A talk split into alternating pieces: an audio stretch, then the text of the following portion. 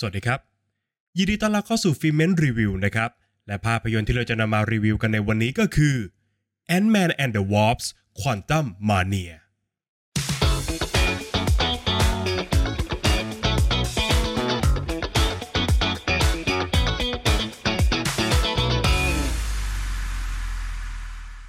สกอตแลงและก็ครอบครัวถูกดูดเข้าสู่มิติควอนตัมที่นั่นพวกเขาได้พบกับแข่งผู้พิชิต และได้ค้นพบกับความลับที่ถูกซ่อนไว้ของเจเน็ตผู้ใช้ชีวิตในมิติแห่งนี้มานานกว่า 30 ปีครับ สกอตต้องทำทุกอย่างเพื่อช่วยครอบครัว และเดินทางออกจากมิติควอนตัมอย่างปลอดภัยให้ได้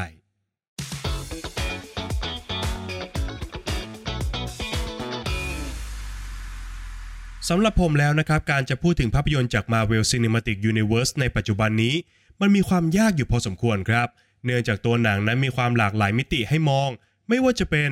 การที่เราจะมองมันในฐานะภาพยนตร์สักเรื่อง การมองมันในฐานะภาพยนตร์ไตรภาค หรือการมองมันในฐานะภาพยนตร์แฟรนไชส์ขนาดยักษ์ ซึ่งในแต่ละมุมมองนั้น มันก็ล้วนแต่มีเหตุผลที่คัดง้างกันได้อย่างไม่รู้จบครับ แต่อย่างไรก็ตามสำหรับภาพยนตร์ที่ใช้เปิดเฟสที่ 5 ของ MCU อย่าง Ant-Man and the Wasp Quantum Mania นั้น ไม่ว่าจะมองจากมุมไหนนะครับ ตัวหนังมันก็เต็มไปด้วยบาดแผลอยู่ดีครับ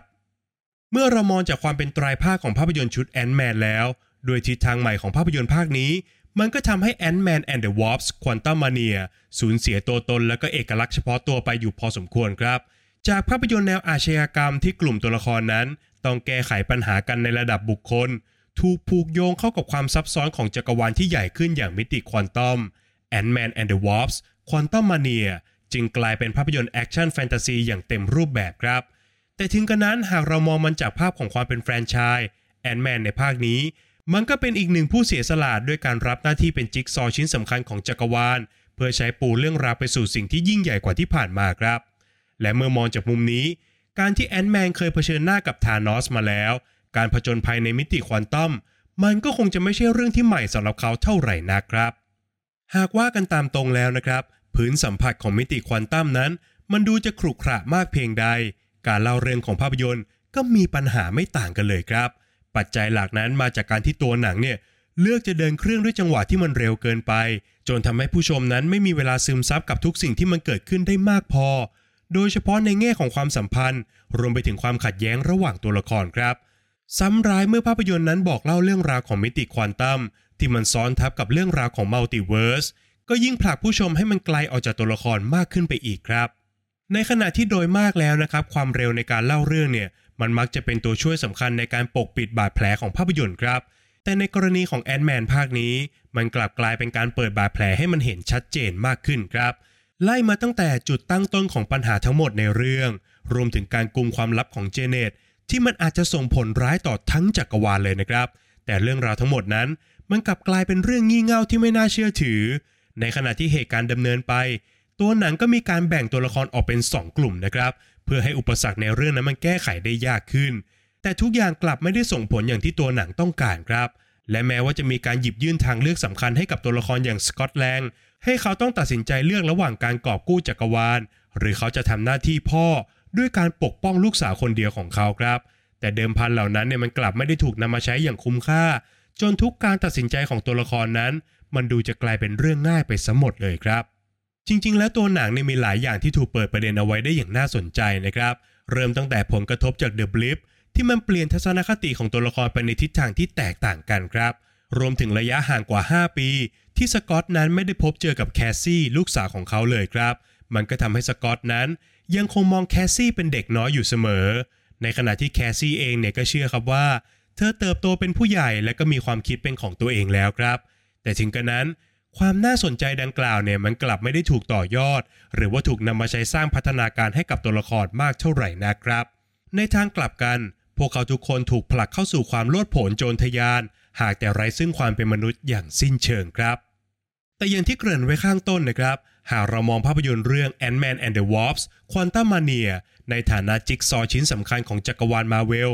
ตัวหนังก็สามารถตอบโจทย์ดังกล่าวได้ในตัวเองครับ กับการเปิดตัววายร้ายหลักของจักรวาลคนใหม่อย่างแคงผู้พิชิต ออกมาได้อย่างน่าจับตามองมากๆครับ แม้จะยังไม่ได้รับรู้เรื่องราวเบื้องหลังของเขามากมายนักนะครับ แต่ก็นับว่าเป็นวายร้ายที่น่าจะมีอะไรให้ขยายผลต่อได้ในอนาคต เนื่องจากตัวละครนี้มีความเกี่ยวพันกับเรื่องราวของเส้นเวลาและก็ multiverse แต่ในเชิงของอุดมการณ์และก็แรงขับเคลื่อนทั้งหมดของตัวละครนั้น ยังคงต้องติดตามตอนต่อไปครับ ขณะที่โจนาธานเมเจอร์สก็สามารถมอบความหลากหลายและก็สร้างมิติให้กับตัวละครนี้ได้ดี เท่าที่บทหนังจะส่งได้แล้วนะครับ โดยเฉพาะกับการมอบรังสีอำมหิต ในช่วงที่แคงต้องปะทะกับ Ant-Man แบบตัวต่อตัว หมัดต่อหมัด โดยไม่ต้องหวังพึ่งแสงสีหรือว่าเอฟเฟกต์สุดตระการตาครับขณะที่น้องใหม่ของแฟรนไชส์อีกคนหนึ่งอย่างแคทรินนิวตันก็เปี่ยมไปด้วยเสน่ห์อย่างที่ทุกคนเนี่ยคาดคิดเอาไว้ครับ แต่หากเราว่ากันที่การแสดงล้วนๆ ตัวหนังก็ไม่ได้มอบพื้นที่ให้กับเธอได้โชว์ความสามารถอะไรมากมายนะครับ และสุดท้ายนี้ หากเราจะมอง Ant-Man and the Wasp Quantum Mania ในฐานะภาพยนตร์หนึ่งเรื่องเนี่ย มันก็นับเป็นความบันเทิงแบบเต็มสูบที่อัดแน่นตลอดระยะเวลากว่า 2 ชั่วโมงครับ แต่ความบันเทิงเหล่านั้น มันกลับวูบไหวและก็ไม่ได้ทิ้งอะไรไว้ให้กับผู้ชมเลยครับ นอกจากการรอลุ้นเซอร์ไพรส์ในฉากหลังเครดิต และการถกเถียงคาดเดากันครับว่า มันจะเกิดอะไรขึ้นต่อไปในอนาคตของจักรวาลอันกว้างใหญ่ของภาพยนตร์เท่านั้นครับ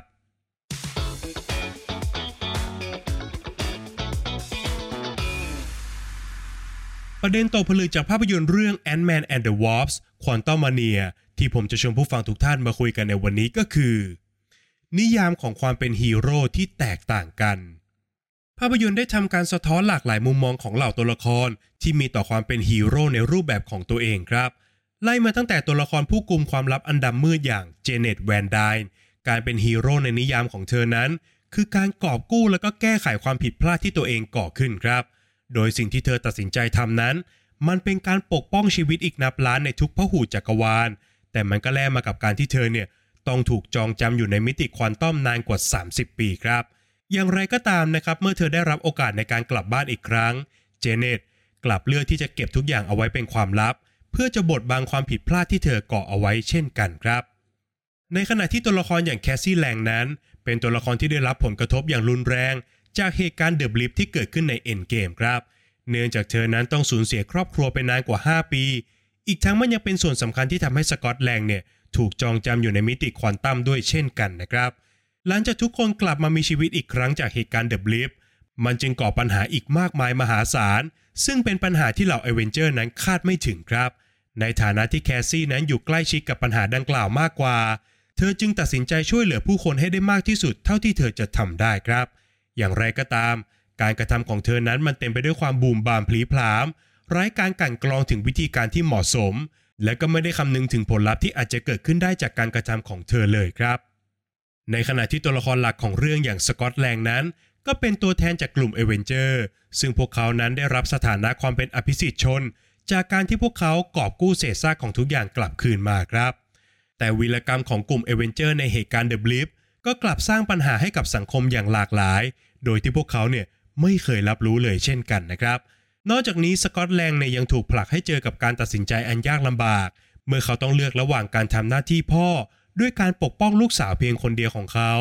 กับการเป็นหน่วยเอเวนเจอร์ ที่ต้องเสียสละบางอย่างเพื่อช่วยชีวิตของผู้คนทั้งโลกอีกด้วยครับ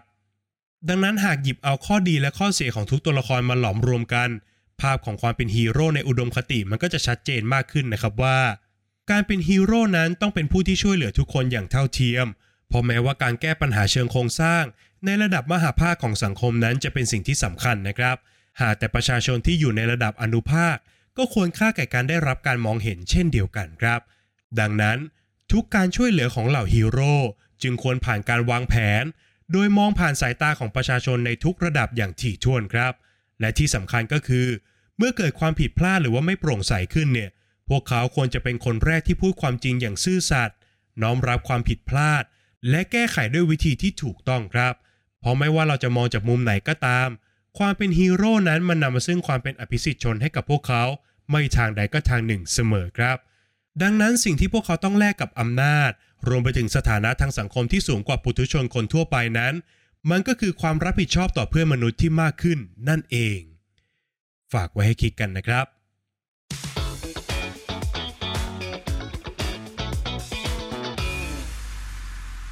แล้วก็มาถึงช่วงการให้คะแนนของภาพยนตร์กันแล้วนะครับ ในส่วนของบทภาพยนตร์นั้นผมขอให้ไว้ที่ 6 คะแนนครับ การแบกภาระของการเป็นภาพยนตร์เปิดเฟสใหม่ของ Ant-Man ดูจะเป็นภาระที่หนักเกินกว่าบทหนังจะแบกเอาไว้ได้นะครับ เนื่องจากบทหนังเนี่ยต้องเล่าพัฒนาการของทุกตัวละคร อีกทั้งยังต้องเปิดตัววายร้ายหลักของเฟสใหม่ รวมไปถึงยังต้องเล่าเรื่องราวทั้งหมดของทั้ง multiverse แล้วก็มิติควอนตัมอีกด้วยนะครับ ความยุ่งเหยิงดังกล่าวเนี่ยมันฟังดูน่าสนใจเมื่อเราฟังจากคอนเซปต์อย่างเดียวครับ แต่เมื่อทุกอย่างมันถูกยัดลงมาในเวลาที่จำกัด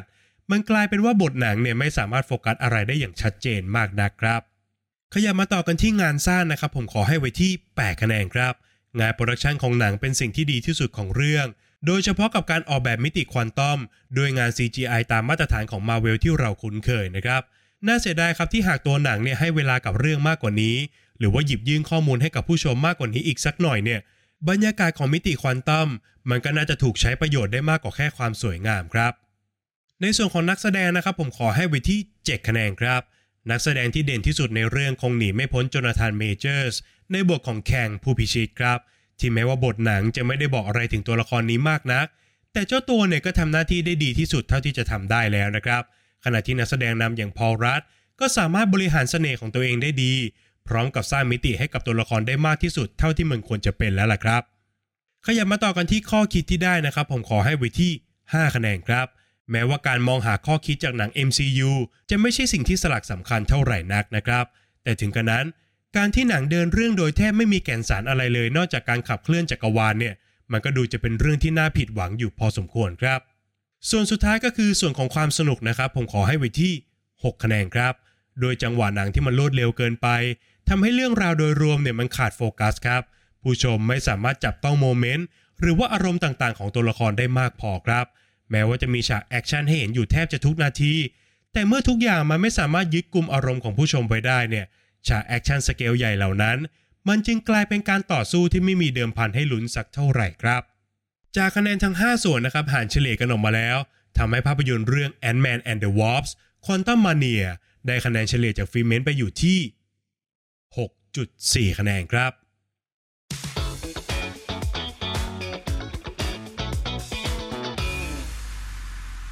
และนี่ก็คือทั้งหมดของฟิเมนรีวิวในวันนี้สำหรับภาพยนตร์เรื่อง Ant-Man and the Wasp Quantum Mania นะครับ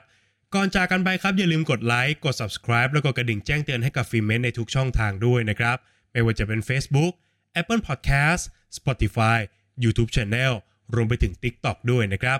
นอกจากนี้ทุกท่านยังสามารถเข้ามาพูดคุยกับฟิเมนได้ในกลุ่ม Open Chat ทางไลน์ครับ ทุกท่านสามารถ search คำว่าฟิเมนแล้วกดจอยกันเข้ามาได้เลยนะครับ และหากใครต้องการจะสนับสนุนฟิเมนนะครับ ทุกท่านสามารถกดปุ่ม Super Thanks บน YouTube ได้แล้วครับ หากใครชื่นชอบคลิปรีวิวของฟิเมนรวมไปถึงคลิปต่างๆ ภายในช่องด้วยเนี่ย อย่าลืมกดปุ่ม Super Thanks เป็นกำลังใจให้ผมด้วยนะครับ ใน EP หน้าฟิเมนจะนำเสนอคอนเทนต์อะไรนั้นต้องคอยติดตามกันด้วยนะครับสำหรับวันนี้ฟิเมนขอลาไปก่อน สวัสดีครับ